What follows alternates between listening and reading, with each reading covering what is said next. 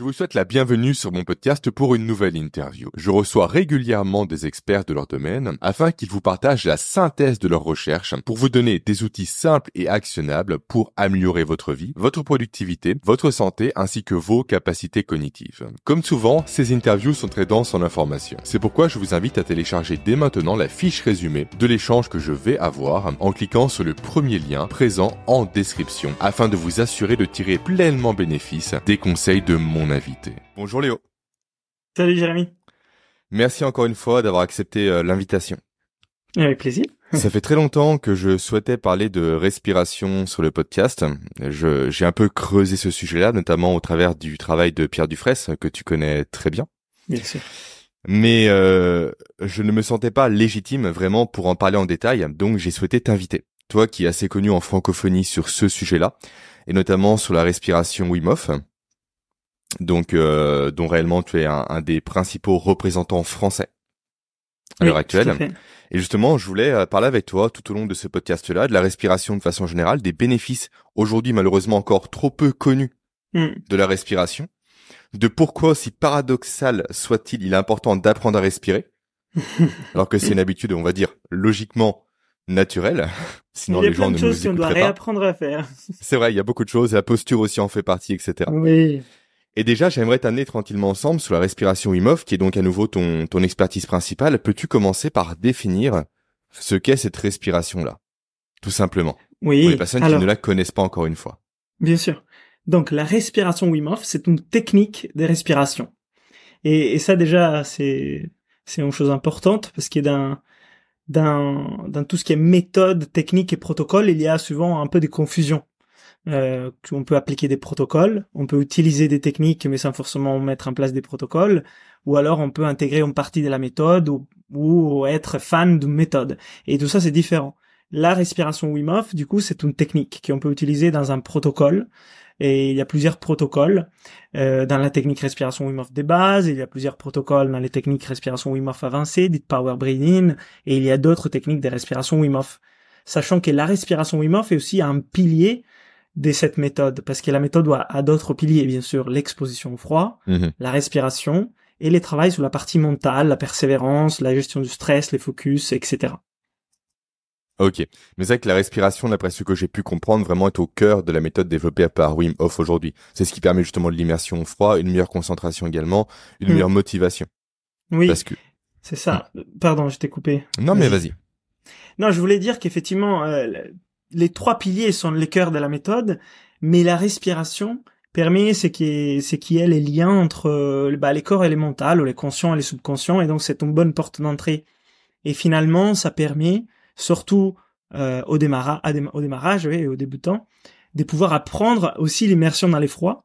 Mais après, on, on voit qu'en pratiquant par la suite la méthode Wim Hof, on peut apprendre aussi à dissocier ces deux pratiques si on veut le faire. Mais c'est pas, c'est pas forcément mieux, c'est pas non plus obligatoire. Mais comme porte d'entrée, en général, une technique de respiration peut aider à retrouver le lien corps mental, ça veut dire à être capable de partir dans un état de centrage et de contrôle ou d'équilibre dans lesquels nous sommes très performants, ou alors on pourrait parler des potentiels, dans lesquels on peut exprimer mieux notre potentiel. Et donc ça nous, ça nous aide à aussi affronter les défis. Donc euh, au moment où on est un peu challengé, si on est déjà centré, pré-équilibré, on a plus de chances de réussir. Super intéressant. Avant de voir justement le lien entre, comme tu as commencé à le dire, la respiration Wim Hof et tout ce qui est concentration, motivation, sécrétion également hormonale, tout ça en lien évidemment avec le système nerveux autonome, peux-tu déjà nous décrire ce qu'est le protocole de respiration Wim Hof? Concrètement, il y a un seul protocole, sauf de ma part. En quoi consiste-t-il? Est-ce qu'on peut induire des variations selon son niveau? Est-ce que tout le monde peut le faire ou non? Vraiment, comment ça se passe concrètement? Moi, demain, je veux faire une session Wim Hof. Mhm. Qu'est-ce que je dois faire? Oui, je vous l'explique. Et puis, je vous donne des références si vous voulez les faire à la maison. Comme ça, vous avez la théorie et la pratique. Donc, les protocoles des bases. Parce que, comme je te disais, il y a plusieurs euh, techniques aussi. Le hmm. protocole des respirations Wim Hof des bases, euh, qui sert à l'équilibre du système nerveux autonome. On peut parler des recettes du système nerveux autonome. Mhm. Et donc, ça permet, euh, en fait, euh, souvent de baisser les stress et se régénérer. Avoir plus d'énergie, c'est un peu, c'est qui, la plupart des gens l'utilisent pour ça. Euh, permet, ça permet aussi de travailler avec les émotions et ça permet aussi d'autres choses, mais ça vient un peu après. Et bien sûr, ça nous prépare aussi à l'exposition au froid, est constitué d'environ une trentaine, je dis environ, parce que comme il explique Wim, ou alors il expliquait plus avant, quand je me suis formé avec euh, lui, mais aujourd'hui, euh, bah, il dit, voilà, les protocoles, c'est 30 respirations. Mais je vous expliquerai, si vous êtes intéressé, pourquoi c'est pas exactement 30. Mais disons 30 respirations yogiques complètes. C'est une façon de respirer. On utilise la capacité pulmonaire totale. On utilise l'activation de plusieurs muscles respiratoires en partant du bas vers le haut, les diaphragmes, les intercostaux et d'autres muscles comme les trapèzes, les scalènes, etc. Voilà. Et on fait donc une inspiration complète et on expire de façon relâchée. Ça c'est important aussi. C'est qui correspond donc à la respiration yogique, euh, qu'on l'appelle comme ça, ou la respiration complète. Il y a d'autres noms. On les fait 30 fois de façon cyclique. Inspire, expire, s'impose. Donc on néglige euh, les, les, temps des pauses inspiratoires et expiratoires, ça veut dire il n'y a pas mhm. d'apnée. Là, on fait juste des respirations. Ça s'appelle la respiration connectée. On fait ça sur un certain rythme. Il y a plusieurs rythmes possibles en fonction de l'objectif, mais disons que sur la technique des bases, c'est un rythme de quelques respirations par minute, qui peut aller des 6 à 12 respirations par minute environ. Voilà, pour vous donner une idée. C'est pas 50 respirations par minute, c'est pas 2. Ça, c'est important aussi. Euh, et après ces 30 respirations, qui va prendre donc euh, quelques minutes à faire, on fait une apnée poumon vide, mais pas totalement vide. On n'a pas la capacité résiduelle expiratoire, ça veut dire on n'a pas tout vidé et il reste que les volumeurs et quelques espaces. Euh, on a juste expiré de façon naturelle, ce qui permet d'avoir une pression dans les poumons neutre par rapport à la pression externe. Mhm. Ce qui nous permet de nous détendre. Quel est l'objectif de cette phase d'apnée, entre autres Il y a aussi des objectifs biochimiques, mais il y a aussi des objectifs psychophysiologiques. Et, et pas que, voilà, il y a plusieurs dimensions hein, dans la respiration. Et on fait cette apnée qui n'est pas en, qui n'est pas timée. Ça veut dire que chacun fait son apnée à lui en fonction de ses capacités. Et puis là, on inspire. Et là, on fait une autre apnée, mais poumons plein, et ça, c'est 10-15 secondes. Ça, c'est timé. C'est plus ou moins le protocole, c'est ça. Et ça, c'est un cycle. Et les protocoles des bases euh, comportent généralement 3 à 4 cycles. Voilà. Et finalement, c'est vraiment pas. Euh, alors, c'est pas compliqué comme technique, mais c'est pas la technique la plus simple à mettre en place tout de suite tout seul, parce que vous voyez, il y a plusieurs étapes, plusieurs détails. Mais si vous voulez la faire, moi j'ai fait des vidéos YouTube de la respiration Wim Hof en français, donc ça vous suffit de mettre euh, start et vous les faites à la maison. Et moi j'ai utilisé des protocoles pour pour tout le monde. Donc là vous pouvez pas vous, vous tromper, donc ça va aller. Mais effectivement, de la faire tout de suite tout seul, euh, c'est c'est pas c'est pas évident évident parce qu'il y a plusieurs étapes. Super intéressant. Euh, effectivement, comme tu l'as mentionné, on n'en a pas parlé, mais tu as une chaîne YouTube à ton niveau. Oui. Où tu présentes des protocoles, où tu parles des respirations, des bénéfices. Également, tu es auteur de deux livres, il me semble, aux éditions Exuvie. Donc, bonjour déjà à Fabien Moine, que l'on mhm. connaît toi et moi. Et bien évidemment, je mettrai tous ces éléments dans la fiche résumée de l'échange, où je mettrai les liens entre guillemets intéressant pour commencer du moins dans la respiration oui. et pour mhm. découvrir ton travail évidemment en détail. Mm. Euh, la respiration IMOF, comme tu l'as dit, en fait, elle a. Alors déjà, première question effectivement qui me vient à l'esprit, ce qu'un débutant peut la faire, parce qu'effectivement, c'est quand même assez challengeant comme respiration. Notamment, tu parles de rétention poumon vide. Le corps humain n'aime pas ça. On n'est pas fait pour retenir la respiration avec ses poumons vides naturellement, parce que ça induit mm. un stress, c'est un inconfort, parce que littéralement le cerveau, comment dire, interprète ça comme une menace mm. pour son intégrité pour notre survie. Donc est-ce que est-ce que est-ce qu'un débutant, on va dire vraiment débutant en respiration, peut commencer par du Wim Hof ou est-ce que tu l'enverrais toi naturellement sur d'autres protocoles pour déjà se familiariser à au fait de respirer en pleine conscience? Hmm. Bah alors là, on rentre dans l'univers de la respiration qui effectivement est bien ample. Il y a plusieurs portes d'entrée. Si quelqu'un arrive au monde de la respiration pour la Wim Hof, bah c'est bien. Je suis content pour lui parce qu'il a découvert le monde de la respiration et c'était mon cas. C'est vrai que c'est pas forcément la technique pour apprendre à bien respirer, mais ceci dit, c'est une bonne technique pour commencer à faire un travail intéressant sur la respiration. Et si on a commencé avec ça, c'est bien aussi. Par contre, dans un certain temps, après quelques mois des pratiques de la respiration Wim Hof, ça serait bien de s'intéresser de façon plus générale au monde de la respiration pour mettre en place une base stable qui puisse mhm. durer dans les temps. Et c'est ça qui m'a poussé à écrire deux livres sur la respiration. Parce que j'ai vu qu'effectivement la respiration Wim Hof est juste un des éléments du monde de la respiration et ça suffit pas tout seul même si c'est une très bonne technique. Pour les débutants, il n'y a pas de souci à commencer par ça. Pourquoi? Parce qu'on dit dans la technique de ne pas forcer. il n'y a pas des records à faire avec l'apnée. Et donc, si quelqu'un est vraiment pas confortable à faire l'apnée poumon vide, et eh ben, ça va durer peut-être 5-10 secondes. ok, c'est ok. On s'attache pas au résultat. Ok, c'est court. Mais ça veut dire qu'il y a peut-être des choses à débloquer. Et alors là, ça serait intéressant qu'il y ait un coach en respiration, quelqu'un lui dise, voilà, c'est que tu pourrais faire à côté. Mais c'est pas, c'est pas un problème. Et c'est pour ça que j'ai fait des vidéos YouTube où les gens peuvent les faire. Parce qu'en faisant comme je l'ai décrit, je la fais faire dans ces vidéos-là, on peut pas se tromper. Mais effectivement, on pourrait faire autre chose où on peut se tromper. Donc, euh, je vous invite aussi à suivre, euh, voilà, des, des, des ressources qui puissent être adaptées à vous. Et des vidéos, par exemple, avancées ou d'autres vidéos YouTube qu'on trouve ne sont pas forcément adaptées aux débutants. C'est intéressant ce que tu dis parce que tu replaces littéralement l'individu au cœur du système et du protocole. Aujourd'hui, on a souvent tendance à dire aux personnes, faites ceci. Mais personne ne dit, en fait, avant de faire ceci, écoutez-vous. Le bon exemple par rapport à ça, ce sont les douches froides, où très souvent on dit voilà, une douche froide, ça a été prouvé scientifiquement, ça apporte tel bénéfice à partir de X minutes d'immerger dans une eau à X degrés. Hmm. Ok, mais où sont les ressentis? Où est le corps humain derrière? Où est l'individu? Parce qu'effectivement, tenir X minutes à X degrés, ça peut être simple pour moi si ma nuit s'est bien passée. Si je n'ai eu que des bonnes nouvelles. Si mes enfants n'ont pas été compliqués. Par contre, passer X minutes avec les mêmes X degrés, si ma nuit était catastrophique, si j'ai appris un décès, si tout se passe mal, ça sera beaucoup plus difficile. Hmm. Et du coup, là, on parle un peu d'hormèse, mais le rebond positif ne sera pas présent. On sera plus sur une contrainte, sur une douleur que sur un effet positif. Et c'est la raison pour laquelle le, le mieux, le plus, euh, du moins le mieux, façon de parler, il n'y a pas de mieux, mais la, la, le levier principal vraiment, c'est de s'écouter. Et comme tu l'as dit, si on voit que Wim Hof, le protocole proposé est trop compliqué, ok, on diminue le rythme on y va soi-même et on ne s'impose mm. pas une contrainte qui va dépasser nos capacités adaptatives. Mm, mm. Donc merci pour cette précision vraiment importante.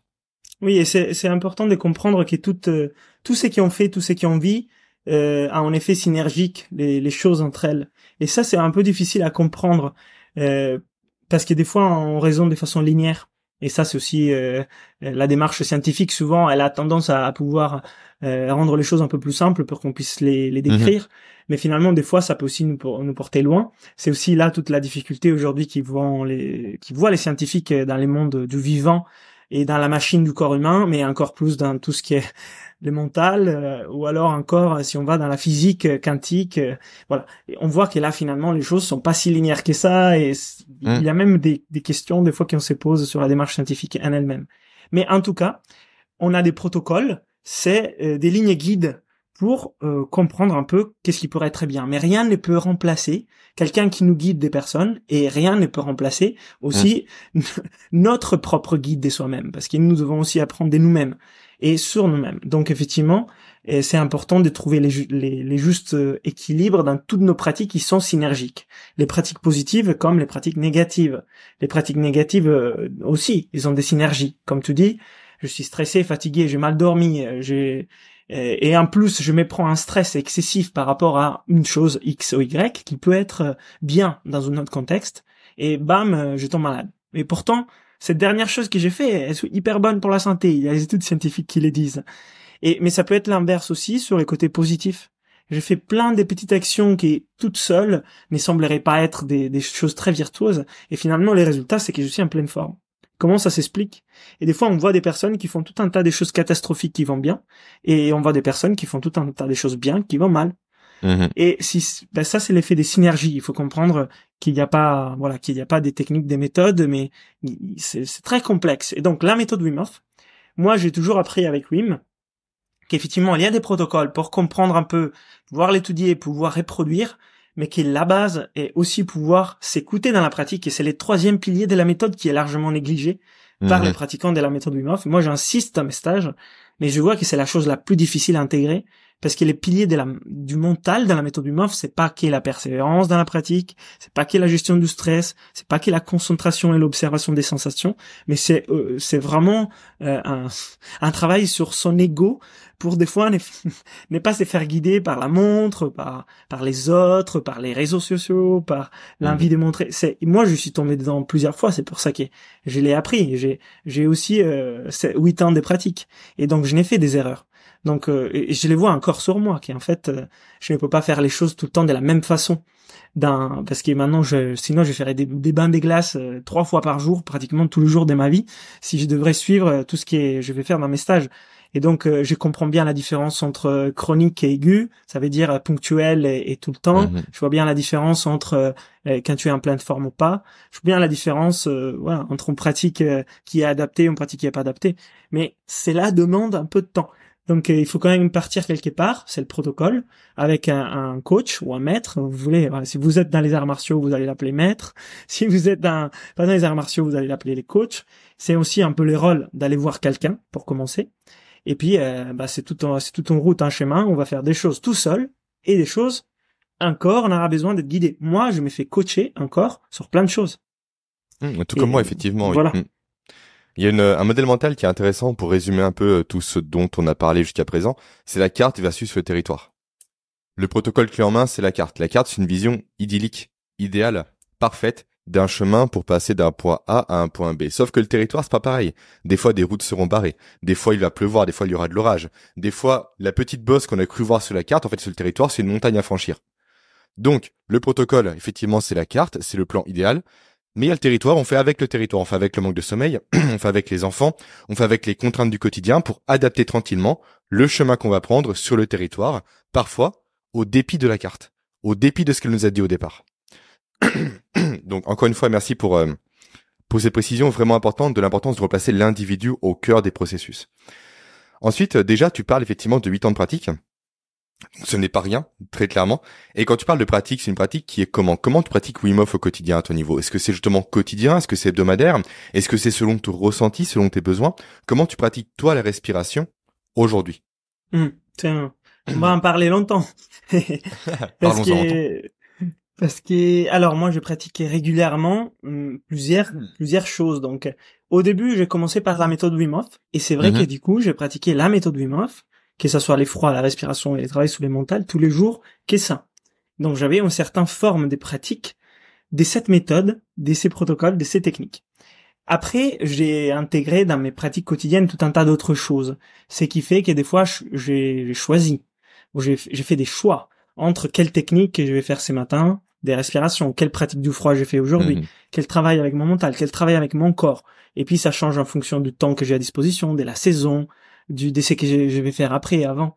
Donc j'essaye d'adapter au maximum mes pratiques en fonction de mes besoins. C'est un peu ça les fils conducteurs, de me dire de quoi j'ai besoin aujourd'hui. Souvent c'est pour me permettre d'être bien, d'être en forme, de pouvoir euh, conduire mes projets euh, à la réussite. Des fois ce sont des entraînements. Des entraînements, ça veut pas forcément dire que je n'ai besoin, mais je me suis fixé un objectif de croissance et donc euh, je vais peut-être pénaliser d'autres choses pour mettre l'énergie là. Mais je sais que ça va du coup prendre peut-être plus des ressources que de me les donner. Donc c'est pas la même chose de dire je fais un protocole pour que c'est là mes recharges ou je fais un entraînement et j'investis mes ressources là-dedans pour dans les longs termes réussir quelque chose. Donc là je suis en train de construire euh, un entraînement particulier pour mon défi marathon voilà, on pourra en parler si on a le temps, si ça vous intéresse, mhm. mais du coup, lu beaucoup des ressources en termes d'énergie et du temps, assez qu'il y ait un protocole adapté pour réussir ces défis. Ça m'a fait du bien aussi, en général, mais je ferais peut-être autre chose si c'était que pour ma santé, mon énergie. Donc, c'est quand même une question ample. Euh, pour ce qui me concerne, c'est vraiment tous les jours.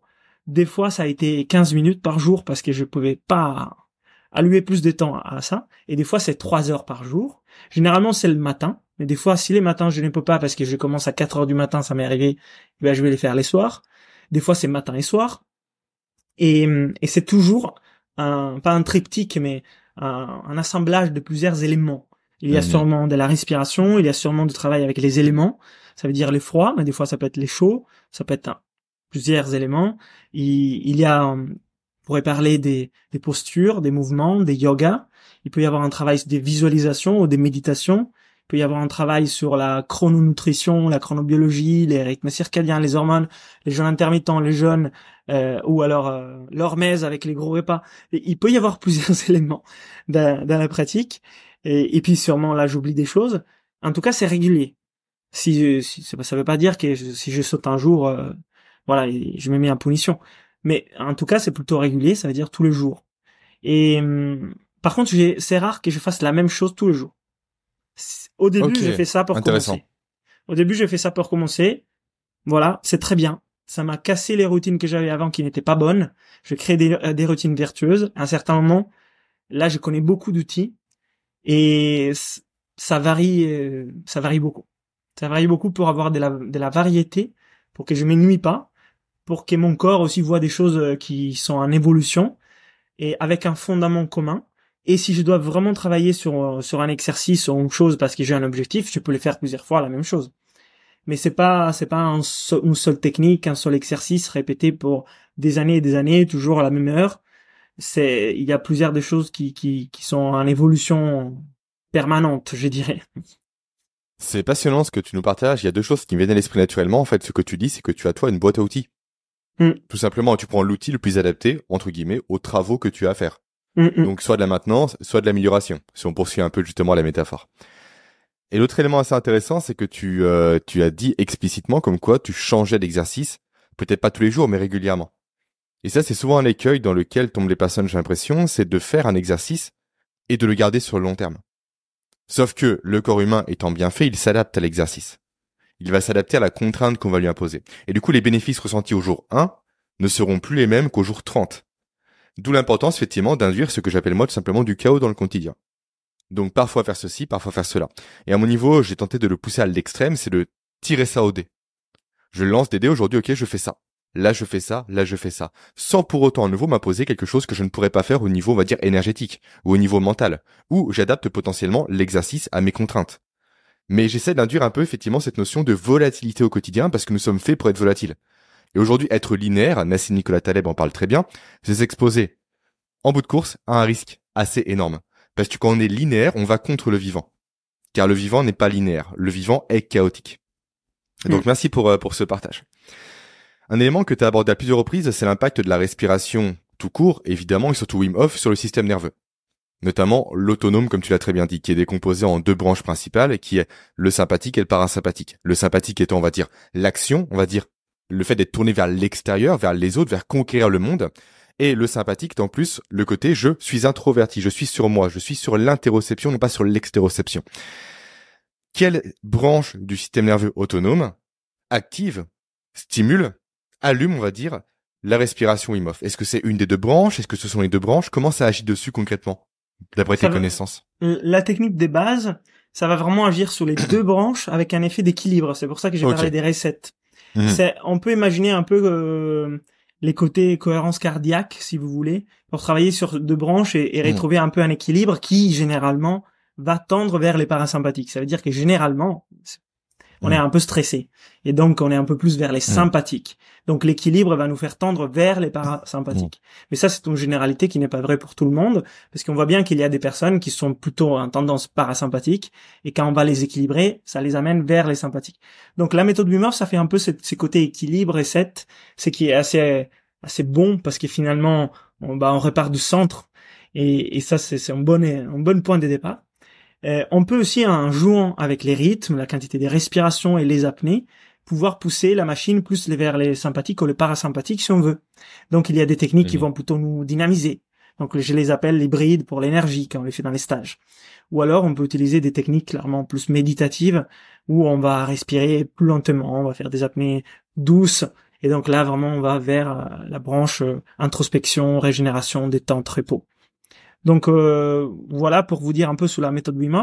Mais après, il y a des là si vous voulez jouer sur les systèmes nerveux autonomes, la respiration c'est c'est un peu les manettes euh, des prédilections parce que vous pouvez en 30 secondes basculer des d'un côté à l'autre. C'est hyper rapide, hyper efficace. Alors, ça veut pas dire qu'il n'y a pas d'autres manettes. On peut le faire avec les mouvements, on peut le faire avec euh, juste un travail mental, on peut le faire avec l'alimentation, on peut le faire avec les éléments, bien sûr. Mais avec la respiration, c'est incroyable. On peut être hyper stressé et une minute après pouvoir aller vers la détente totale, être dans la détente totale et 30 secondes après être euh, prêt pour un combat, juste en, ayant changé notre respiration.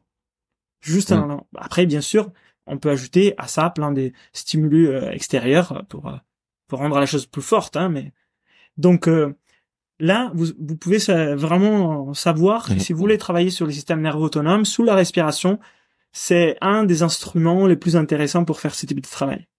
Et ce qui est intéressant, comme tu l'as dit déjà, il y a un double bénéfice par rapport à la respiration. Déjà, c'est à coût zéro. Littéralement parce qu'on active des processus biologiques qui sont directement dans notre corps, biologiques et physiologiques. Et également, le cerveau humain étant justement enclin à conserver l'énergie, entre faire du sport et juste prendre le temps pour respirer, naturellement, on ira vers les respirations qui est beaucoup plus simple, qui est beaucoup moins taxante. Car à nouveau, le corps humain veut conserver son énergie. Donc, d'une part, c'est à coût zéro, et d'autre part, c'est à effort, je ne dirais pas nul, il y a un effort à produire, mais quasi nul. Donc, la dépense énergétique, et donc potentiellement le creux d'énergie juste après, ne vont pas être présents, contrairement à une grosse session de sport, par exemple, qui peut mettre sur les rotules, ça peut arriver. Donc, c'est un autre Mm. bénéfice, effectivement, à, à mettre au crédit de, de la respiration, euh, selon moi. C'est bien complémentaire à l'activité Mmh. physique. C'est Ouais. complémentaire, oui. C'est très complémentaire et c'est pour ça que ça fait partie aussi des entraînements à mon avis. Dans les sens où on a Mmh. entraînement, bah il y a la partie physique. Après il y a à mon avis d'autres parties. Et la respiration souvent c'est totalement oublié.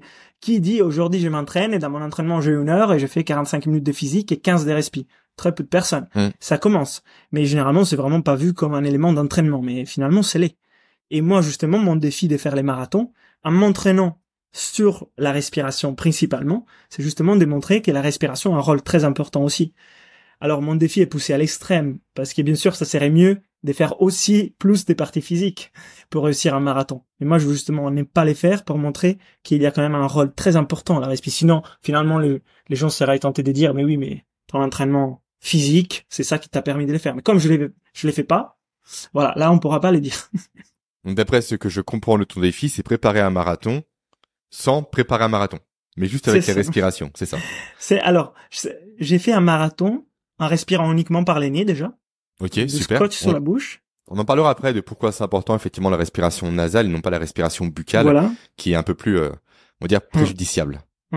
et euh, sans m'entraîner avec Mhm. un protocole de préparation classique au marathon qui comporte beaucoup de courses, qui est normal, et des sorties longues. Mais je vais quand même me préparer. Ça veut pas dire que je ne fais pas des préparations. Et ma préparation va être orientée principalement respiration.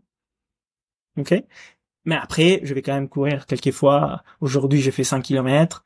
J'ai fait un peu de travail de yoga et des postures pour tout ce qui est hanches, bassin, psoas.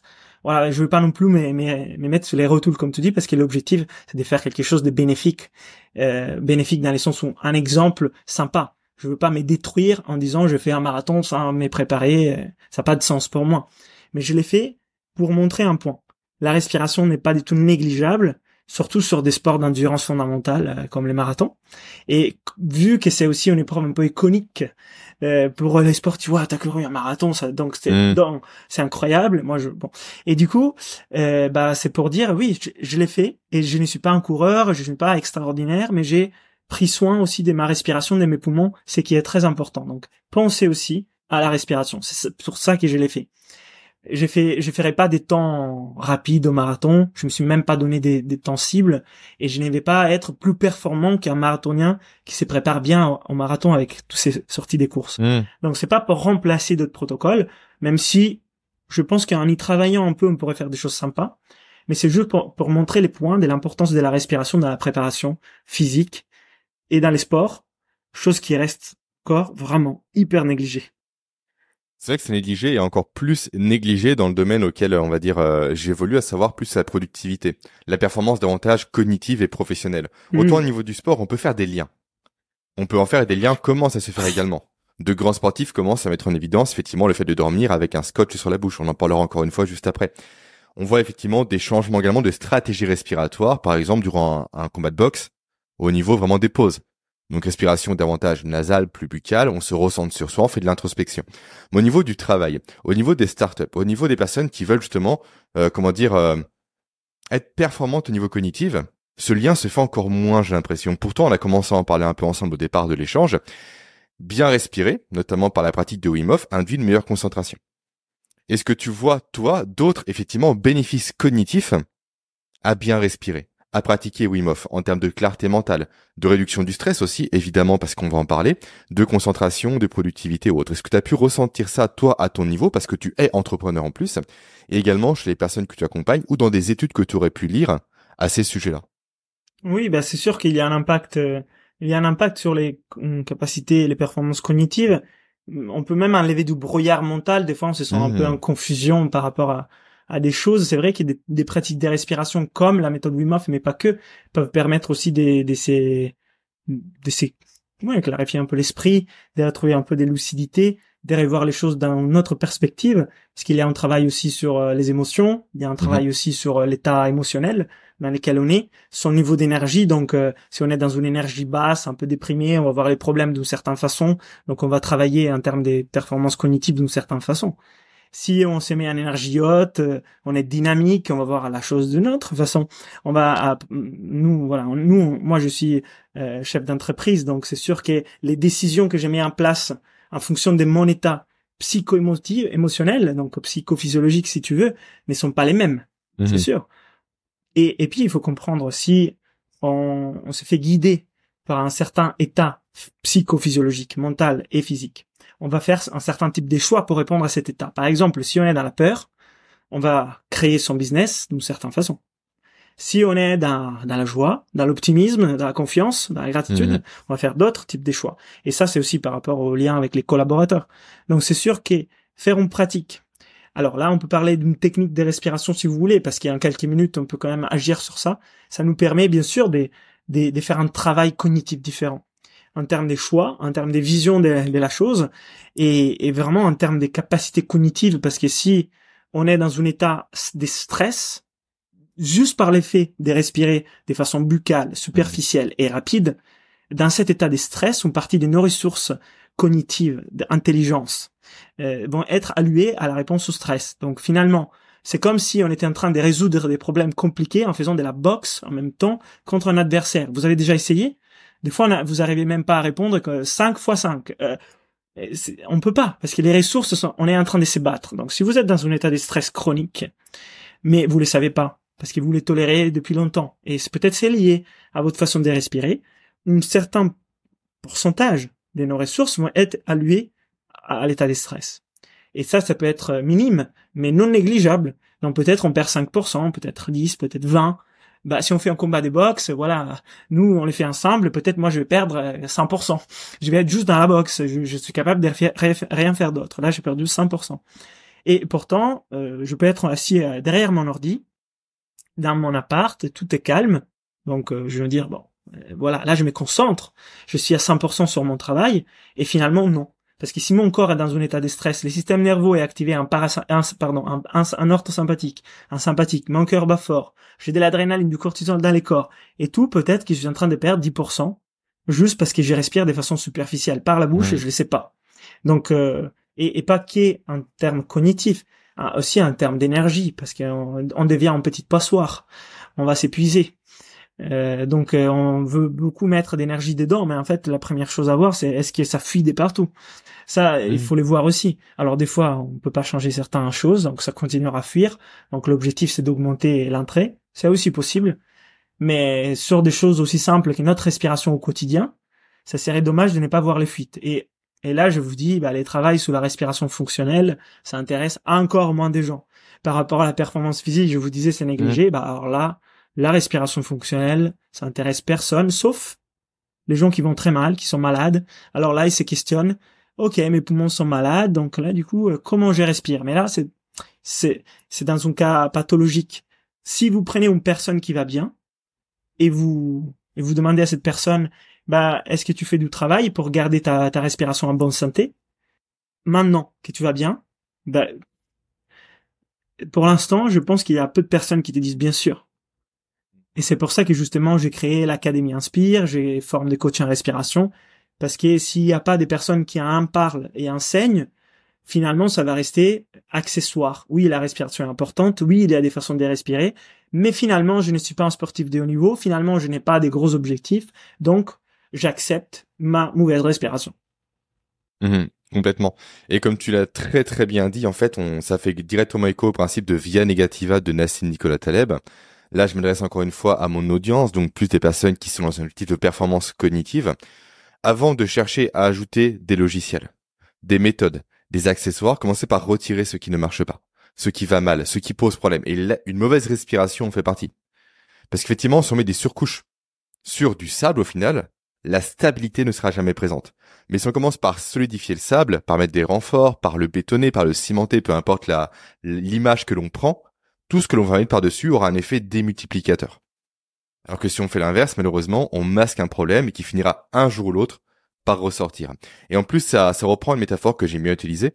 Les personnes, effectivement, qui ne prennent pas soin de la respiration, du cerveau, des fonctions cognitives, de la digestion, bref, de tout ce qui est une approche, on va dire, plus santé au final, mais qui évidemment assoit également la productivité, sont des personnes qui, selon moi, pour mettre l'accent sur les outils avant toute chose, conduisent une Ferrari mais qu'un moteur de Twingo. Elles ont l'apparence d'un beau système. Elles ont les connaissances, elles ont les compétences, mais le moteur ne suivra jamais l'allure qu'elles veulent donner à leurs fonctions cognitives. D'où l'importance, encore une fois, de faire priorité, je pense, l'alimentation, le sommeil, le mouvement ou encore la respiration, comme tu le dis très bien.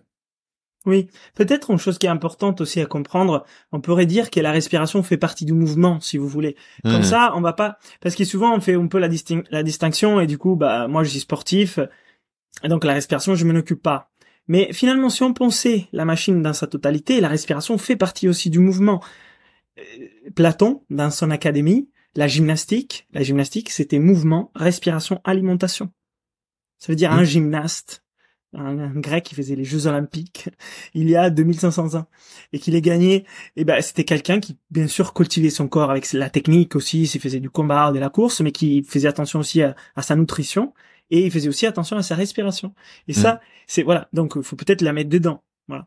Ou alors, ou alors, on s'est dit non, moi je les néglige et si tu veux continuer la- l'analogie de la Ferrari, moi je donne plutôt l'analogie des tu as une super euh, voiture mais tu la conduis en première. Tu Mhm. vas pas changer de Oui. vitesse. Bah, tu veux- ok, bah, et en première, t'as toujours une super voiture, mais tu tu fais pas grand chose. Mhm.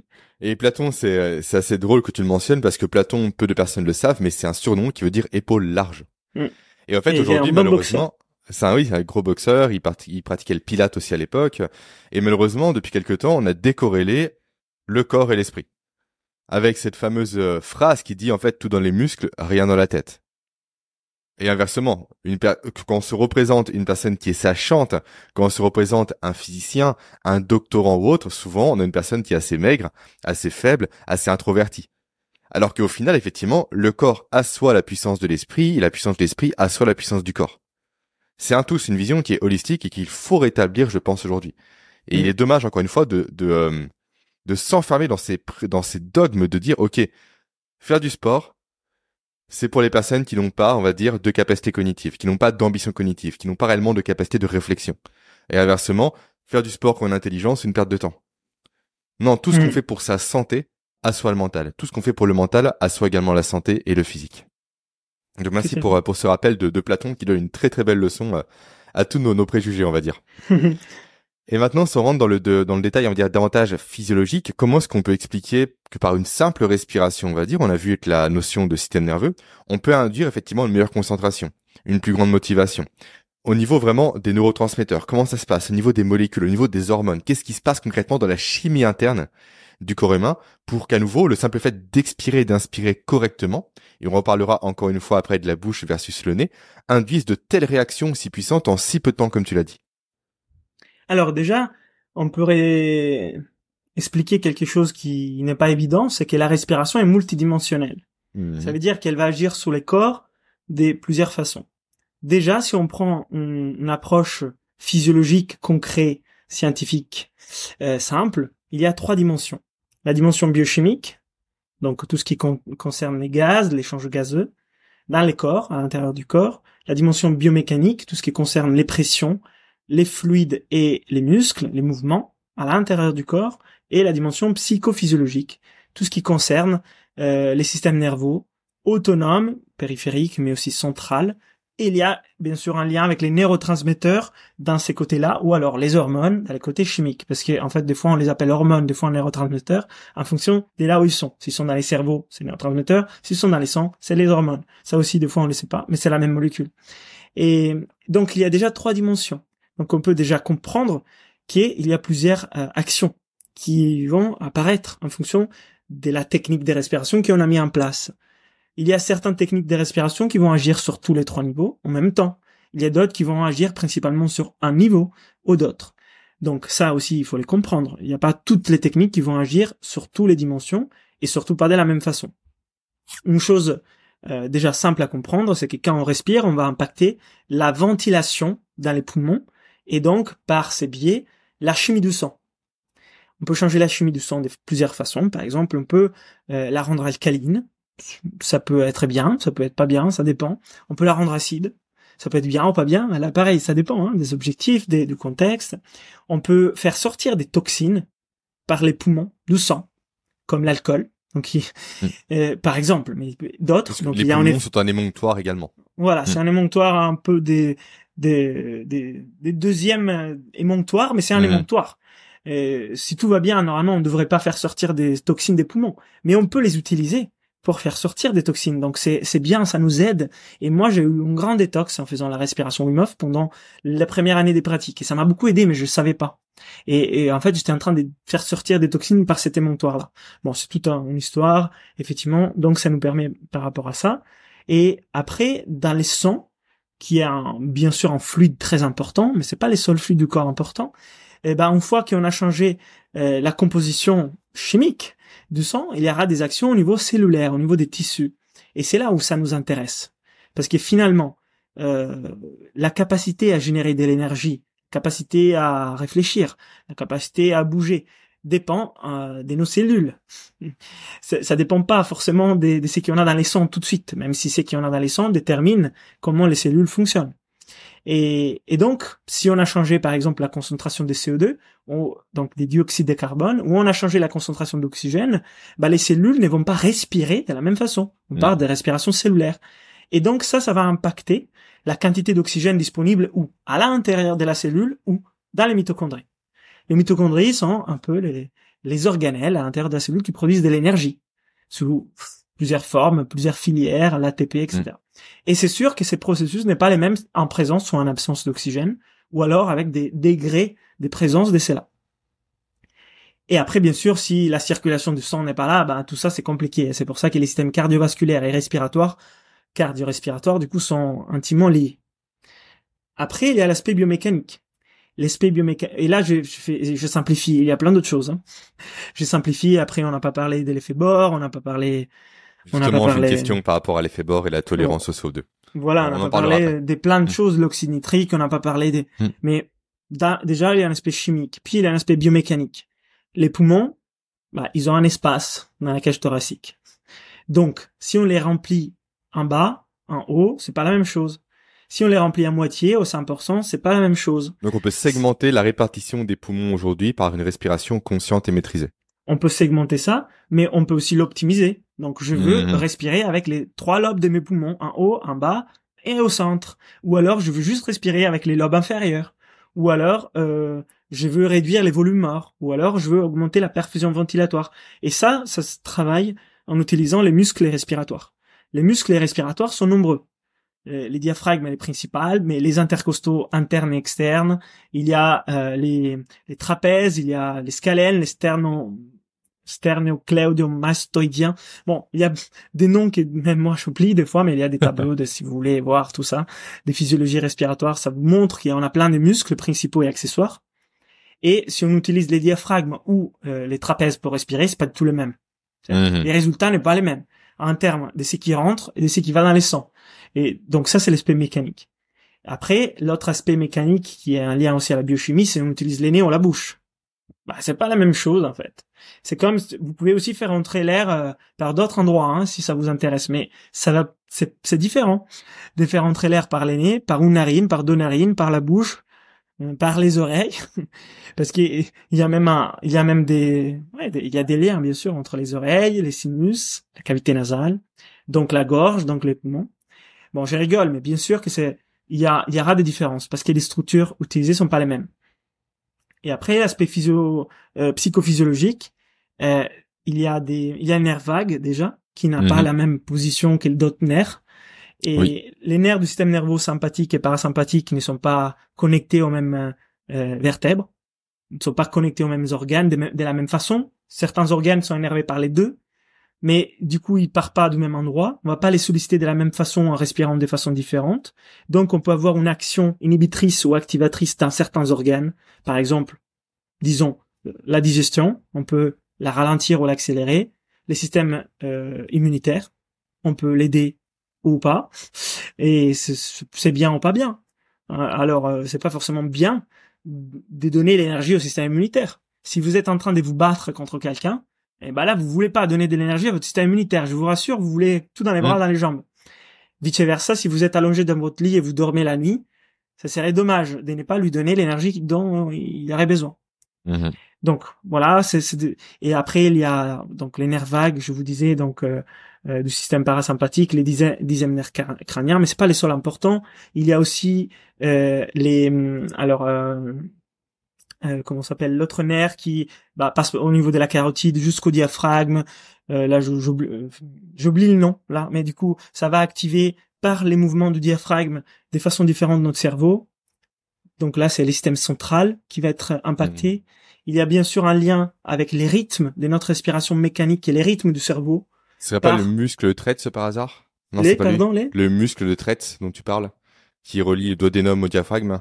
Alors ça c'est un, c'est un muscle. Moi j'ai pensé à un nerf Parce que je crois Euh, effectivement que c'est un nerf à qui on donne le nom de muscle, mais potentiellement que c'est- ce n'est pas ça. trigéminal si je me trompe pas. Ok, oui. Bon, voilà. Mm. Après il y a dans les cerveaux des structures qui sont allouées au rythme. Les Prebotzinger, on dit les complexes Prebotzinger. Il y a la moelle épinaire. Bon, il y a des récepteurs chimiques qui sont en lien avec le système nerveux, mais aussi à la chimie du sang. C'est assez complexe, mais finalement, c'est pas forcément nécessaire de, savoir tout ça parce que finalement, on va aller travailler par les pratiques respiratoires. Et de les Mhm. savoir, ça va nous apporter très peu, finalement. Mais ce qui est important, c'est pas de les savoir, c'est d'être conscient de la pratique. Alors ça, c'est intéressant. Mais de savoir tout ça au niveau théorique, c'est finalement pour les gens qui s'intéressent plus euh, à, à l'approfondissement des connaissances parce qu'ils veulent l'expliquer. Mais finalement, ce qui est très important, c'est la pratique et la conscience de la pratique. Voilà. Mhm. Déjà, merci pour ces précisions. On va revenir maintenant sur la différence entre le nez et la bouche que tu as encore évoqué là. Effectivement, la plupart des personnes, en tout cas, je crois que 55% des personnes, une stratégie de respiration par la bouche aujourd'hui. C'est des statistiques que j'ai vues par-ci par-là. Est-ce qu'elles sont vraiment, effectivement, confirmées? Je sais pas, mais c'est une tendance qu'on peut remarquer aussi en étant dans la rue. Quelles sont les implications d'une respiration buccale? En lieu et place d'une respiration nasale? Alors, dans la vie de tous les jours, nous avons euh, les nez pour respirer, et si nous choisissons ou pas de les faire par la bouche, il y a des conséquences. Si on les fait de temps en temps, pas beaucoup de conséquences. Par exemple, si c'est une pratique ponctuelle, c'est qu'on va voir comme conséquence, c'est qu'on va perdre de l'eau, on va perdre de l'hydratation, on va perdre de la température, on va généralement baisser notre taux de CO2, et on va baisser notre taux d'oxyde nitrique. Donc ce sont un peu généralement ce qui se passe dans un temps court si on respire par la bouche. Par exemple, ma- moi et toi, Jérémy, en ces moments, en parlant, on est en train de respirer beaucoup par la bouche. Mhm. Donc on va avoir ces effets pendant les temps du podcast. Mais bon, c'est pas la fin du monde. Après, on va se faire une petite respiration katana, une petite respiration réduite. Mhm. On rééquilibre notre biochimie. L'aîné va se dégager. On va, on va boire. On est en train de boire tous les deux parce qu'on sent qu'on se dessèche, parce qu'on est en train de perdre cette humidité en l'expirant par la bouche et tout va bien se passer. Par contre, si on fait ça de façon chronique, tout le temps, il y aura des conséquences beaucoup plus marquées. Si on les fait à partir de notre enfance, ce qui était mon cas malheureusement, quand Mhm. j'étais enfant, parce que j'étais allergique et j'étais allergique aussi parce que je respirais par la bouche, donc c'était un cercle vicieux, mais du coup ça fait que quand j'étais petit, je commençais à respirer par la bouche.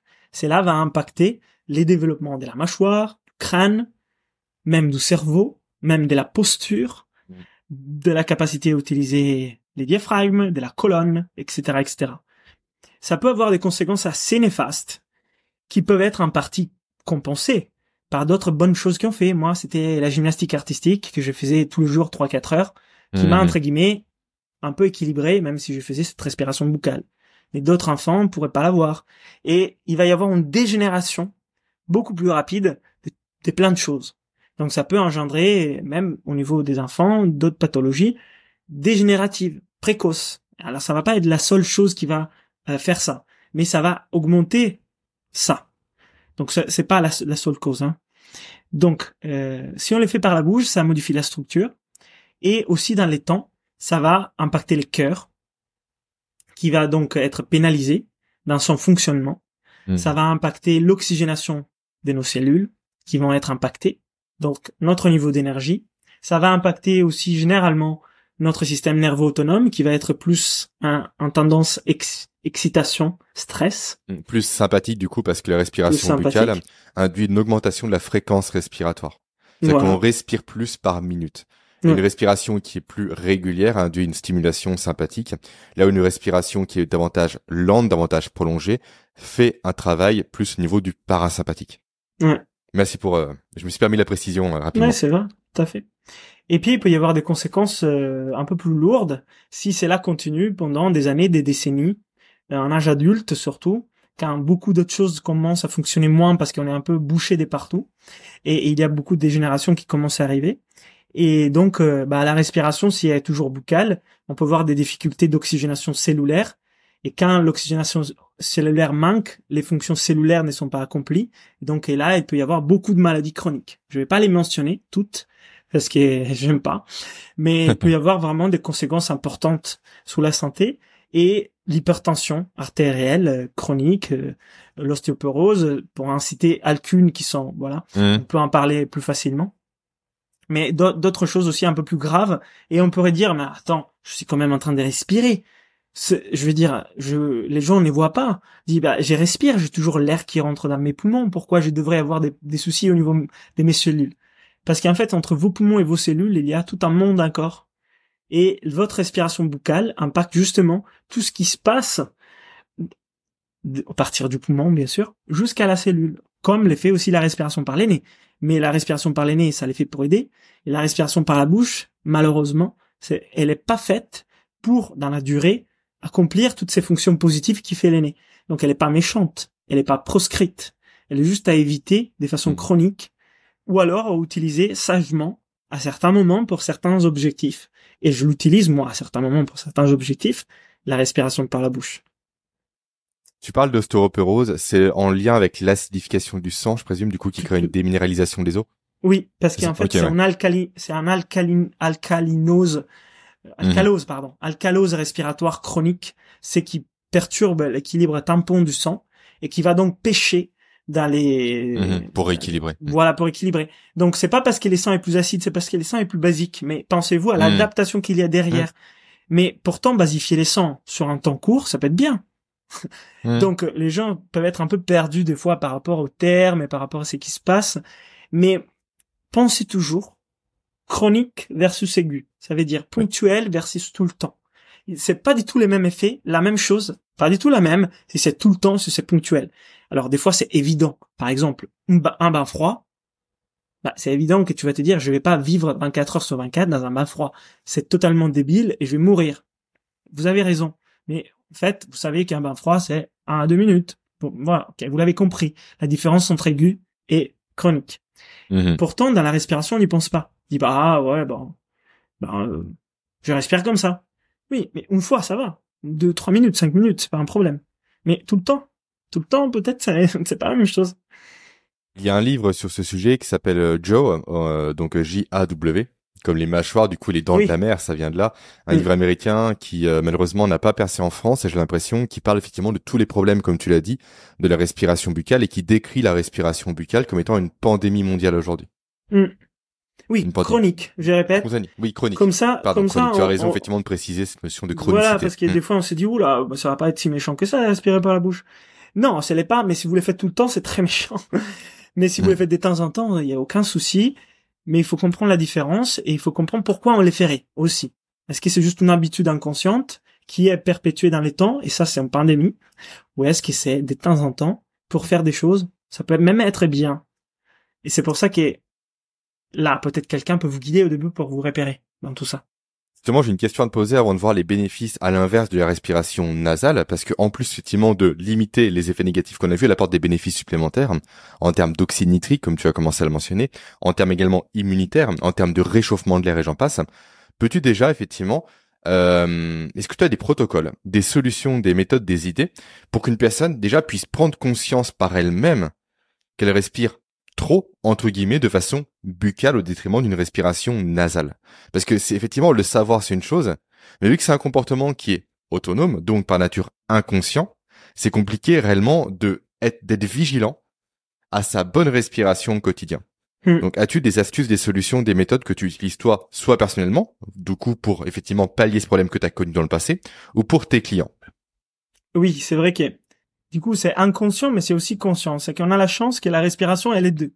On peut la laisser faire tout seul, mais on peut aussi la modifier. Mhm. La première chose passe par la connaissance du fait que la respiration par la bouche n'est pas n'est pas conseillée. Donc une fois déjà qu'on le sait, si ça nous intéresse, on peut le voir quand on le fait. Mhm. Donc ça c'est la première chose. Il y a vraiment des mécanismes euh, internes qui se mettent en place pour euh, surveiller plus quelque chose qui est en erreur. Si quelqu'un te dit écoute quand tu te mets comme ça sur la chaise c'est en erreur, quand tu laisses tous les coups une fois, quand tu vas les faire, des fois tu vas te dire ah, attention, je fais attention. Si jamais personne te l'a dit, tu vas jamais faire attention. Donc c'est pareil sous la respi. Donc la première chose c'est comprendre pourquoi il faut pas les faire. La deuxième chose c'est de commencer à pratiquer des exercices de respiration par les nez. Comme ça, les bons cercles vertueux se mettent en place et dès que les cercles vicieux ça réactive par mécanisme, euh, habitude euh, involontaire, on, on peut les noter, on peut voir la différence. Puis on peut avoir par exemple la solution du scotch sur la bouche. Moi, je conseille les scotch sur la bouche les- la nuit pour commencer à ne, Mhm. à, à ne pas respirer par la bouche la nuit, pour parce que c'est plus difficile, parce qu'on dort. Mais en fait, Leonardo dit c'est scotch, c'est pas un scotch de chantier, non, au cas où c'est un, scotch médical hypoallergénique. Voilà. c'est Je ça. le précise parce que j'ai vu effectivement des gens qui se scotchaient ça avec des scotch pas du tout adaptés. Et ce qui crée forcément au niveau de la peau quelques petits, euh, petites séquelles. Bref, désolé pour Ils sont l'interruption. dans mais des démarches extrêmes. c'est Euh, ça. Non, c'est du, c'est du, soit du myotape, c'est vraiment fait pour ça par l'Oxygen Advantage, ou soit c'est du micropore, euh, des, des scotch. Voilà. C'est pas du scotch plastique, c'est plutôt un tissu déjà. Mhm. Et ça permet de fermer la bouche. Après, il y a des structures aussi.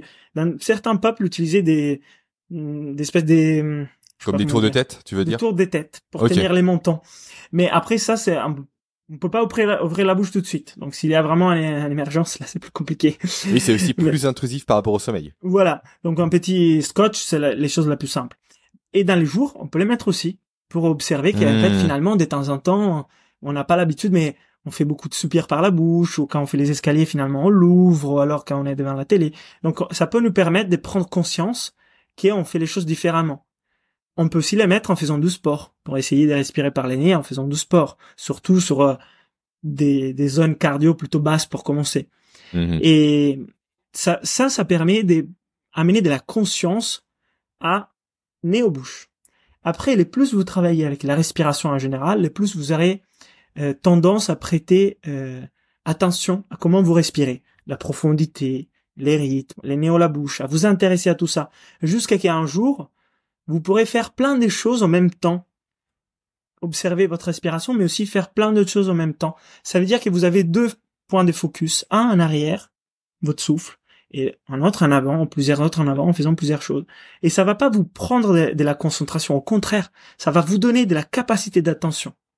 Et ça, c'est ce qui est aussi préconisé dans les disciplines assez anciennes, qui sont les yoga ou les arts martiaux, où on voit, de façon assez générique et transversale, qu'est un des objectifs du pratiquant, du yogi, du, de l'athlète, comme vous voulez l'appeler, si, voilà, du combattant, du guerrier, voilà, c'était de pouvoir observer le plus longtemps possible, le, plus fréquemment possible, ou même tout le temps, sa respiration, comme base des fonds. Arriver Mhm. à ne pas perdre une seule respiration. Ça nous intéresse pas forcément à ces niveaux là tout de suite à tout le monde. On n'est pas dans une démarche euh, voilà si poussée de, de la maîtrise des soi, mais c'est, c'est- ça c'est la piste qui effectivement a été donnée. Ça passait par la- l'observation de sa respiration. Passionnant. Donc là, c'est une piste intéressante parce que ça veut dire que depuis des milliers d'années, l'homme fait un travail, un lien avec les souffles pour gagner en concentration, en présence, en calme, en maîtrise et en efficacité. Ça passe par cette conscience-là, cette maîtrise-là. Donc les souffles n'est pas vraiment accessoire à tout ça. C'est c'est beaucoup plus profond. Donc là, on donne des pistes plutôt concrètes, euh, physiologiques pour le bien-être, mais ça peut nous porter aussi sur des démarches plus des développements des soi, Plus spirituel. Mhm. plus spirituels si on veut. Mm. Voilà. Et, et ça passe effectivement par cette ah comment je suis en train de respirer? Passionnant. Vraiment passionnant et je te remercie. Pour compléter un peu tes, euh, comment dire, tes recommandations pour prendre conscience d'une mauvaise respiration, ce que j'aime mettre en place, ce que j'aime euh, recommander à mon niveau, c'est simplement d'investir dans les petites gommettes de couleur que l'on va mettre chez soi sur des points un peu stratégiques, par exemple sur son frigo, sur la porte des WC, sur la porte de sa chambre, et dès que l'on croise une comète, c'est un déclencheur pour prendre conscience de sa façon de respirer. Ok, je la croise. Bien. Maintenant, du coup, j'ai un point, vraiment, j'ai un élément visuel qui me rappelle à l'ordre. Comment est-ce que tu respires? Prends le Mm. temps juste de te poser la question, est-ce que tu respires correctement? Une respiration qui est davantage diaphragmatique ou plus par les épaules, plus par la bouche, de façon trop saccadée, etc. Et ces rappels visuels, je pense, sont intéressants pour commencer, avant d'avoir vraiment ce réflexe de s'auto-analyser, de se méta-analyser au quotidien. Mm. Mais comme tu le dis, le mieux, c'est de s'en détacher par la suite. Et effectivement, je le ressens moi-même. Très souvent volant, j'analyse quasiment inconsciemment ma respiration. Et je me rends compte que j'ai souvent une tendance d'ailleurs à avoir de longues rétentions à poumon vide. Hmm. Et inconsciemment. Inconsciemment, je peux ne pas reprendre de respiration durant plusieurs secondes, mais c'est mon mode respiratoire par défaut. Hmm. Et je sais le repérer maintenant. Et c'est intéressant ça- de pouvoir vraiment le comprendre, Ça, c'est pouvoir s'auto-analyser. Alors, euh, je suis sûr que tu observes aussi ta posture. Bien sûr, par exemple, bien sûr. comme tu es un sportif. Mais en fait, c'est qui nous intéresse, on apprend à l'aimer et donc on apprend à l'observer. Hein si quelqu'un est passionné d'alimentation, bah il va observer ce qu'il va mettre dans sa bouche. Hein Euh, Si quelqu'un est sportif, il va observer sa posture. Si quelqu'un fait des exercices de respiration, comment il respire.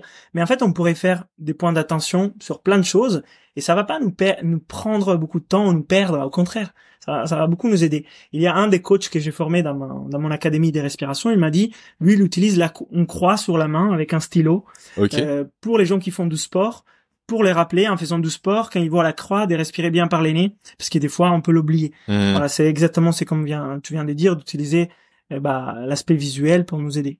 Alors, euh, j'ai rebondi sur ce que tu viens de dire, l'observation de la pause expiratoire. Mhm. La pause expiratoire est naturelle dans les cycles respiratoires. Donc c'est plutôt une bonne chose. C'est la pause inspiratoire qui n'existe pas dans la Hmm. respiration naturelle. Donc ça, il faut, voilà, pour, pour, pour info, il faut pas éliminer ta pause expiratoire si elle vient naturellement parce qu'il fait partie du cycle. C'est même Mhm. une bonne chose. Après, est-ce que ça vient naturellement parce que ta respiration est vraiment bonne à ces moments-là ou est-ce que elle vient pour équilibrer ton CO2 parce qu'avant t'as hyperventilé? Parce que c'est différent. Moi, je- j'observe par exemple que si je donne un cours, comme je suis en train de parler par la bouche, bah, je vais un peu en hyperventilation en fait. Et je baisse mon Bien CO2. sûr. Et du coup, je peux faire des apnées après très longues. Parce qu'en Hmm. fait, je suis en train de me rééquilibrer. Donc à ces moments-là, c'est c'est bien toujours, mais la cause, elle est différente. Mais si toi, t'es tranquille, et tu respires, et tu vois que tu fais une pause expiratoire, il n'y a pas besoin de modifier ça, c'est une bonne chose. Pour mon cas personnel, étant au volant, il n'y a pas d'hyperventilation avant l'observation. Voilà. Mais oui, très bien. Justement, on va enchaîner avec... Ah non, déjà on a la, la respiration nasale. Juste après ça, on parlera de l'effet bord et de la tolérance au CO2. Si jamais ça te va. Mhm. Donc effectivement, on a dépeint euh, un portrait assez négatif par rapport à la respiration buccale, les contraintes qu'elle va engendrer, les conséquences qu'elle va engendrer. Quels sont maintenant les bénéfices, les intérêts d'une bonne respiration nasale? À nouveau, on a parlé un peu d'oxyde citrique par-ci par-là. On a parlé euh, nit- nitrique, Nitrique. pardon, Oui, nitrique, nitrique. ça n'a rien à voir. Également, on a parlé un tout petit peu de système immunitaire. Est-ce que tu peux du coup essayer de, de comment dire, de brosser un portrait vraiment des bénéfices de la respiration nasale aujourd'hui? Oui. Alors j'ai un de mes élèves qui est chimiste, et il me dit toujours monoxyde d'azote, monoxyde d'azote. Alors quand on parle d'oxyde nitrique, effectivement, on devrait en français dire monoxyde d'azote parce qu'il y a en anglais nitric oxide. Et bah voilà, ça passe, mais en français un peu moins. Donc pour être puriste, j'ai dit c'est la même molécule. Donc Euh, monoxyde d'azote, peux-tu nous en parler? voilà. Et elle est produite principalement dans les sinus, au Mhm. niveau de la cavité nasale, euh, dans les membranes des sinus, principalement, euh, voilà, les sinus qui sont vraiment devant ici dans le visage. Je sais pas si on est en vidéo aussi ou juste. On est vidéo et audio, oui. Mm. Voilà, ici, parce qu'il y a plusieurs types de sinus. Il y a ici, ici et plus derrière, sur les côtés. Mm. Sinus, c'est des cavités. Il y a plusieurs, ils ont plusieurs rôles, notamment un de, de la production des d'oxyde nitrique, mais pas que, parce que l'oxyde nitrique est produit aussi dans d'autres endroits de la muqueuse. Mais dès la cavité nasale, pas dans la bouche, pas dans la gorge. Mm. Donc si on bypass les nez, on bypass la production naturelle euh, au niveau de notre de nos voies respiratoires d'oxyde nitrique. Et donc on bypass euh, la production d'un gaz qui est vasodilatateur. Donc ça nous aide à respirer. Mm. Parce que vasodilatateur au niveau des, vo- des voies respiratoires. hein. Je, je sais pas pourquoi, mais certaines personnes ils ont pu faire la confusion entre la vasodilatation des vaisseaux sanguins et la vasodilatation des voies respiratoires. sais Je la faisais à une époque. Oui, je la faisais Voilà. à une époque aussi, oui. Mais en fait, là, on parle vraiment au niveau des voies respiratoires. Et c'est toujours des, des vaisseaux, mais c'est des conduits d'air et pas des sangs. Donc on parle des vasodilatations des voies respiratoires, des, du, nez, qui en fait partie, c'est un peu mm une cavité, jusqu'aux bronches et puis jusqu'aux alvéoles. Et puis on, ces gaz, il est aussi antiviral, antibactérien, antifongique, et finalement donc protège euh, les voies respiratoires euh, en mettant en place une première barrière au niveau du système immunitaire, qui a trois barrières. La première barrière est celle de ne pas faire entrer, proliférer euh, les bactéries, les virus aux endroits où ils doivent pas les faire. Mm. Ça, c'est un des rôles. Et hum, donc, on les perd si on respire par la bouche, ce qui est fort dommage. Alors, si c'est quelques minutes, vous inquiétez pas. si c'est quelques heures, déjà, je, je peux pas vous dire que c'est nôtre. Et si c'est quelques jours, bah là, c'est sûr que c'est pas nôtre. Donc, euh, ça, c'est une chose. L'autre chose, c'est que euh, en respirant par les nez, vous filtrez l'air qui rentre. Donc déjà, ça aussi, c'est un filtre. Donc il n'y a pas les mêmes choses qui rentrent. Donc ça protège pour ne pas faire rentrer ce qui ne doit pas rentrer au niveau des, des alvéoles. Parce que notre nez a des capacités d'auto-nettoyage qui sont moindres au niveau des alvéoles, même s'il y a quand même des capacités de nettoyage avec les mucus qui remontent, etc. Mais les nez inspire, ça filtre, expire, ça nettoie. Et puis on peut, c'est moucher. C'est moucher au niveau des poumons, c'est plus compliqué. Le nez a deux barrières, effectivement, les poils d'une part, une barrière donc physique, mm. qui empêche, on va dire, le, euh, la pénétration, peu importe, mm-hmm. des grosses molécules, ça peut être de mm. la poussière ou autre, et mm. une barrière chimique qui est davantage la morve aussi, qui est là pour capturer aussi ce que les poils ont laissé passer. Effectivement, et la bouche ne présente pas ça aujourd'hui. Donc tout ce que l'on filtre par le nez n'est pas filtré par la bouche. Ouais, très bien. Donc ça filtre au niveau des particules et ça, et, ça permet aussi une thermorégulation. Mm-hmm. Et ça, c'est très intéressant. Parce que euh, nos poumons, ils ont euh, une température intérieure au corps euh, proche à 37 et les alvéoles ont besoin d'être protégés au niveau température par les stress de la température. Parce que c'est de l'air extrêmement froid et sec touche la membrane alvéolaire, bah c'est fragile. Donc ça va faire quoi? Ça va faire de l'inflammation, de l'irritation. Ça peut même générer l'asthme ou l'asthme d'effort. C'est pour ça que beaucoup des sportifs font des l'asthme d'effort parce qu'ils respirent par la bouche. S'ils respiraient par les nez, ils feraient pas. Mais ils ne savent pas. Parce que pour l'instant, on n'en parle pas assez. Et, et donc, ça filtre l'air, ça la réchauffe généralement, ou c'est la refroidit si vous êtes dans un sauna. Et ça, ça permet de garder aussi l'humidité de cet air. Donc ça veut dire que vous n'allez pas perdre en expiration l'eau qui est contenue dans l'air. Hmm. Et 42% d'eau qui en perd en plus si on respire par la bouche. C'est énorme.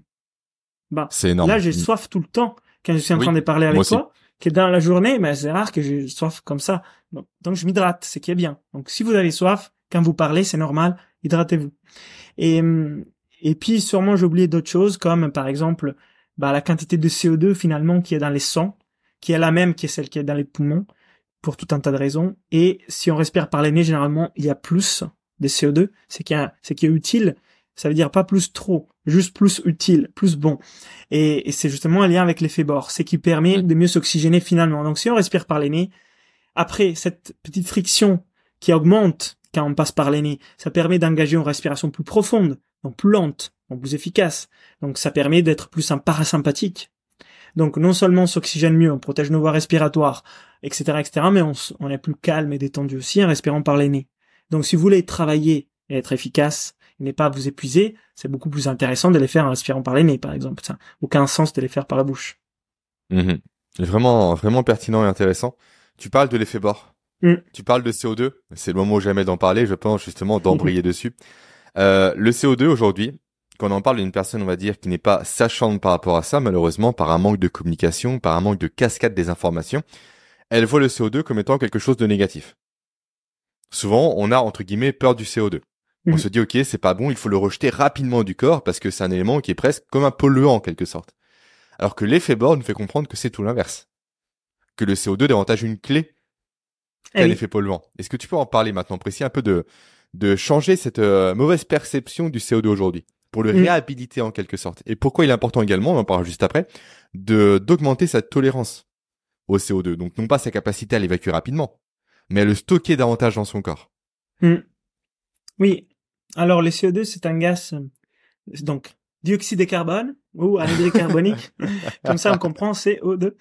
Et, et il est important euh, qu'il soit présent une certaine concentration dans le sang pour que l'hémoglobine, euh, donc dans les globules rouges, hein, vraiment, que l'hémoglobine qui transporte l'oxygène puisse relâcher euh, au tissu l'oxygène. Et, et, ça, c'est un processus intelligent des décharges d'oxygène à l'endroit du corps qui a besoin d'oxygène. En fait, c'est le mécanisme que le corps a mis en place pour faire descendre du train les molécules d'oxygène à la bonne, au bon arrêt. Et le bon arrêt, c'est là où les muscles ils sont en train de l'utiliser. Alors après, si on est au repos, voilà, c'est fait justement par la tolérance au CO2 générique. Mais si on est en mouvement, par les mouvements du corps, du muscle, eh ben, il y a plus de CO2, donc à cet endroit-là, il y aura plus d'oxygénation. Donc c'est un effet qui est mis en place pour permettre les mouvements et permettre euh, la vie. Donc si dans la vie de tous les jours, vous hyperventilez de façon chronique, il y a moins de CO2, donc il y a moins de décharges de, la part de l'hémoglobine d'oxygène, ce qui fait que votre oxygène est, est, lié, il est, il est, il est volé. Il est volé par l'hémoglobine qui les lâche pas. Donc les cellules, ils n'ont pas assez d'oxygène. Donc ils sont en fait en hypo-oxygénation, mais votre sang, il est oxygéné. Donc en fait là vous êtes mal. Ça veut dire que les cellules ne peuvent pas prendre l'oxygène, mais l'oxygène il est dans les sangs, donc vous pouvez rien faire si ce n'est que commencer à ralentir, respirer moins. Et là c'est contre-intuitif. Vous dites oh attends pour avoir de l'oxygène aux cellules là tu me dis respirez moins? Et oui dans les cas où on a trop respiré pour retrouver l'oxygénation cellulaire il faut respirer moins. Si vous avez euh, vice versa des longues apnées, vous avez suffisamment de CO2 ou même trop, donc là vous allez respirer plus. Donc ça s'agit toujours d'avoir un équilibre biochimique. Mais les CO2 a un rôle, il est ni bon ni mauvais. Vous avez trop de CO2, c'est pas bon. Vous avez pas assez de CO2, c'est pas bon. Il faut avoir les justes quantités. Mais l'oxygène, c'est pareil. Vous avez trop d'oxygène, c'est pas bon non plus. Il faut voir pas assez, c'est pas bon non plus. Donc il faut avoir des pressions partielles d'oxygène et de CO2 dans les sondes dans des ranges normaux au repos. Quand on fait de l'exercice physique, pour être performant et adaptable et résilient, ça serait cool que nos plages de tolérance soient les plus larges possibles. Mmh. Pour être des individus résilients. Mais bon, si vous n'êtes pas des, des grands sportifs, vous pourrez vous dire que c'est déjà suffisant juste d'avoir de la normalité au repos. Et donc ça, malheureusement, on peut pas l'apprendre euh, d'autre façon qu'en faisant des exercices de respiration. Il n'y a pas d'autres outils, euh, des pilules, euh, ou des manipulations manuelles euh, de l'ostéopathe ou des, ou, du médecin qui peuvent vous permettre de, vous devez apprendre vous-même par des exercices de respiration. Et après, il y a des outils qui peuvent vous aider sur cette démarche-là en faisant de l'hypoventilation, de la recirculation du CO2. Comme béquille. Comme béquille. Mhm. Mais pas comme base. Donc ça, c'est pour vous expliquer cet effet bord de façon hyper euh, simple, pour vous dire que s'il n'y a pas de CO2, l'hémoglobine, il s'attache à l'oxygène, cet oxygène, il n'arrivera pas à la cellule, donc dans la mitochondrie, et donc finalement, vous vous êtes pas bien oxygéné au niveau des cellules, même si votre sein est plein d'oxygène. Donc euh, là, tout l'intérêt de pouvoir tolérer les CO2, parce que si vous ne les tolérez pas, il n'y aura pas beaucoup, donc euh, l'hémoglobine va se garder l'oxygène. Donc c'est la normocapnie qui nous intéresse. Après, de travailler avec des exercices avec plus de CO2 de façon volontaire sur un temps court, de façon intermittente, et ça, c'est important de comprendre la différence entre chronique et aigu. Donc, entre tout le temps et intermittent. De faire de l'hypercapnie, c'est intéressant. De faire de l'hypercapnie trop longtemps, c'est pas intéressant. Parce que c'est acidifiant et ça fait mal à la tête. Donc là, vous pouvez, euh, voilà, même aller trop loin. Et moi, je l'ai fait. Plein de, gens que je connais, ils ont fait des exercices hypercapniques trop poussés. C'est pas la fin du monde.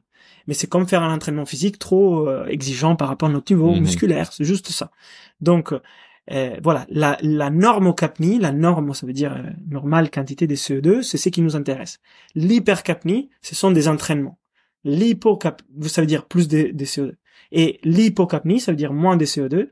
Ça nous intéresse aussi des fois, si on veut faire certaines choses, mais c'est lié à l'hyperventilation. Donc, si c'est chronique, ça nous intéresse pas. Si c'est ponctuel, ça peut nous intéresser. Dans la méthode Wim Hof, vous avez une notion d'hyperventilation intermittente donc d'hypocapnie intermittente. Et un peu moins des normocapnies ou d'hypercapnie, sauf si on va pousser dans les apnées, qui n'est pas l'objectif. Donc généralement, on n'a pas ça. Et c'est pour ça que c'est très important de pouvoir équilibrer des pratiques respiratoires avec d'autres, notamment la méthode Wim Hof. Un exemple clair, c'est l'oxygen advantage. Et c'est pour ça que moi, je me suis formé comme instructeur Oxygène Advantage après. Mais Hmm. après, il y a plein d'autres techniques qui peuvent les faire. Et euh, sans rentrer dans les détails, il s'agit souvent de respirer plus lentement et un peu moins d'air. Donc tu conseilles aux personnes qui veulent travailler leur tolérance au CO2 de commencer par respirer plus lentement avant de chercher davantage à faire de la rétention. Oui, moi le je premier pas conseille- serait celui-ci déjà. moi je Hmm. conseille ça parce que c'est plus c'est plus naturel d'apprendre à respirer lentement pour son quotidien qu'apprendre à arrêter de respirer. Mais les apnées sont utiles aussi. Mais c'est dans un deuxième temps. C'est un peu plus difficile. C'est un peu plus exigeant. Et finalement, si quelqu'un respire très mal, tu vas pas tout de suite lui apprendre à arrêter sa respiration. Tu vas plutôt lui apprendre à respirer correctement. Et puis, à faire les apnées. Et après, moi, récemment, j'ai développé aussi et, et ça, c'est encore en cours d'évalidation, mais j'ai échangé avec Patrick McKeown, qui m'a dit Ok. c'est une hypothèse intéressante, mais il n'y a pas des études scientifiques sur ça. C'est que, en fait, nous, ce que nous voulons, c'est des, déplacer notre plage des tolérances normales des CO2 un peu plus haut. Donc, Mhm. si on parle d'un millimètre de mercure, si on est à 35, on est un peu bas, on aimerait être à 40. Donc, on va faire des exercices avec une petite hypoventilation. Donc, on respire un peu moins pour avoir un peu plus de CO2 et habituer le corps à faire un shift vers les hauts, de ce qui est normal pour lui.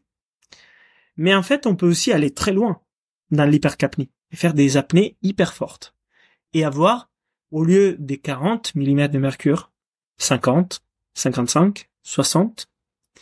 Et là, on va pas peut-être faire un shift de ce qui est normal, mais on va élargir la plage maximale des tolérances, qui n'est pas la même chose. Parce que ça veut dire qu'on pourrait être dans un plage normal de tolérance basse par rapport à la moyenne, mais d'être capable de tolérer des extrêmes. Mhm. Et c'est pas la même chose. Vous voyez la différence? Donc ça c'est un, c'est pas, il n'y a pas d'études scientifiques à l'époque, à, à- à aujourd'hui, par rapport à cette hypothèse que je, que je me suis fait, parce que j'ai travaillé beaucoup sur ça avec des exercices très différents et j'ai observé des choses dans ces, dans ces sens-là sur mon corps. Et, et donc j'ai partagé ça avec Patrick McKeown et il m'a dit bah c'est possible, mais on n'a pas aucune étude qui peut nous dire que c'est vrai. Donc pour l'instant ça reste juste quelque chose que je partage ici avec vous aujourd'hui. Donc faire des très longues apnées n'est pas, à mon avis, la même chose sur la tolérance au CO2 qu'apprendre à respirer moins. Mhm. Donc ça, c'est ce que je pense. Après, les deux sont utiles. Et si vous êtes des très bons sportifs, vous avez l'intérêt, pour gérer votre essoufflement, à tolérer plus de CO2 aussi sur des plages hautes. Pas seulement au repos. Donc ça peut être intéressant, à ce moment-là, d'utiliser aussi les apnées. Mais vous avez aussi tout l'intérêt à être capable à évacuer très rapidement le CO2. Parce que si vous êtes capable de faire ça, vous pouvez augmenter l'intensité des productions de CO2 sans subir l'essoufflement qui va avec. Donc, vous devez être capable aussi d'hyperventiler. C'est pour ça que l'entraînement respiratoire doit être 300 360 degrés. Et c'est pour ça que moi, j'ai développé une méthode d'entraînement respiratoire avec Inspire qui est 360 degrés, chose qu'on ne trouve pas ni dans l'Oxygen Advantage, ni dans la méthode Wim Hof, ni dans les pranayama d'aujourd'hui, mais qu'on retrouve Mhm. dans les pranayama très anciens, qui est infaisable, vraiment trop difficile. Aujourd'hui, donc personne ne le fait. C'est vraiment, il y a une personne qui l'a fait en Australie, et franchement, même moi, quand je l'ai fait euh, quelques jours après, je lâche parce que c'est trop exigeant. Donc j'ai développé une autre façon de travailler qui est plus ludique, si tu veux. Si tu as lu les deuxièmes livres, tu as vu un peu les concepts de WOD, sur Mhm. la respiration, les exercices, etc. Donc c'est une approche 360 degrés de la respiration qui est nécessaire. Il n'y a pas une méthode qui est meilleure de l'autre, il n'y a pas une technique, il n'y a pas un protocole. C'est nécessaire de les faire 360 degrés. Comme Intéressant. dans les corps physiques, hein. C'est comme dans les corps. Bien sûr. Voilà. Du coup, effectivement, on est vraiment sur un podcast qui prône une, une démarche holistique des choses. Donc tes propos résonnent forcément avec moi et avec mon audience. On est, on est 100% d'accord et 100% aligné. Effectivement, penser que l'individu est simplement un, une suite de morceaux qui ne sont pas liés les uns aux autres est vraiment un mode de pensée qui est vain, qui ne fonctionne pas. On est un ensemble. Donc, pour faire fonctionner un ensemble, il faut une théorie de l'ensemble derrière. Du moins, c'est ma façon de parler euh, et, et de comprendre les choses à l'heure actuelle. On, on touche bientôt à la fin. Euh, avant de voir justement euh, ta méthode, sur quoi également on peut, on va dire, renvoyer les personnes qui écoutent ce podcast, où on commence effectivement à travailler avec toi, peux-tu déjà donner quelques petites astuces pour commencer à pratiquer la respiration? Parce que comme tu le sais très bien, le plus compliqué, c'est comme pour le sport, comme pour le fait d'arrêter de fumer, comme pour un régime alimentaire ou autre, c'est le premier pas. Mm. Il faut pas qu'il soit trop simple, sinon on se dit on le fera jamais, ni trop compliqué, sinon la barrière est trop compliquée. Justement, elle est trop difficile à franchir. Donc quelles seraient les premières recommandations que tu donnerais à une personne qui débute de zéro, qui vraiment s'intéresse à la respiration, à ton travail après l'échange qu'on a eu ensemble, pour commencer à déjà à comprendre ce qu'est la respiration et également en voir les bénéfices pour que son cerveau se dise ok, là il y a un truc intéressant, il faut que je persévère pour en tirer encore plus de bénéfices à l'avenir. Alors moi, je vous partage une voie qui est possible, qui a été celle avec laquelle moi j'ai découvert la respiration, et c'est pratiquer la respiration Wim Hof.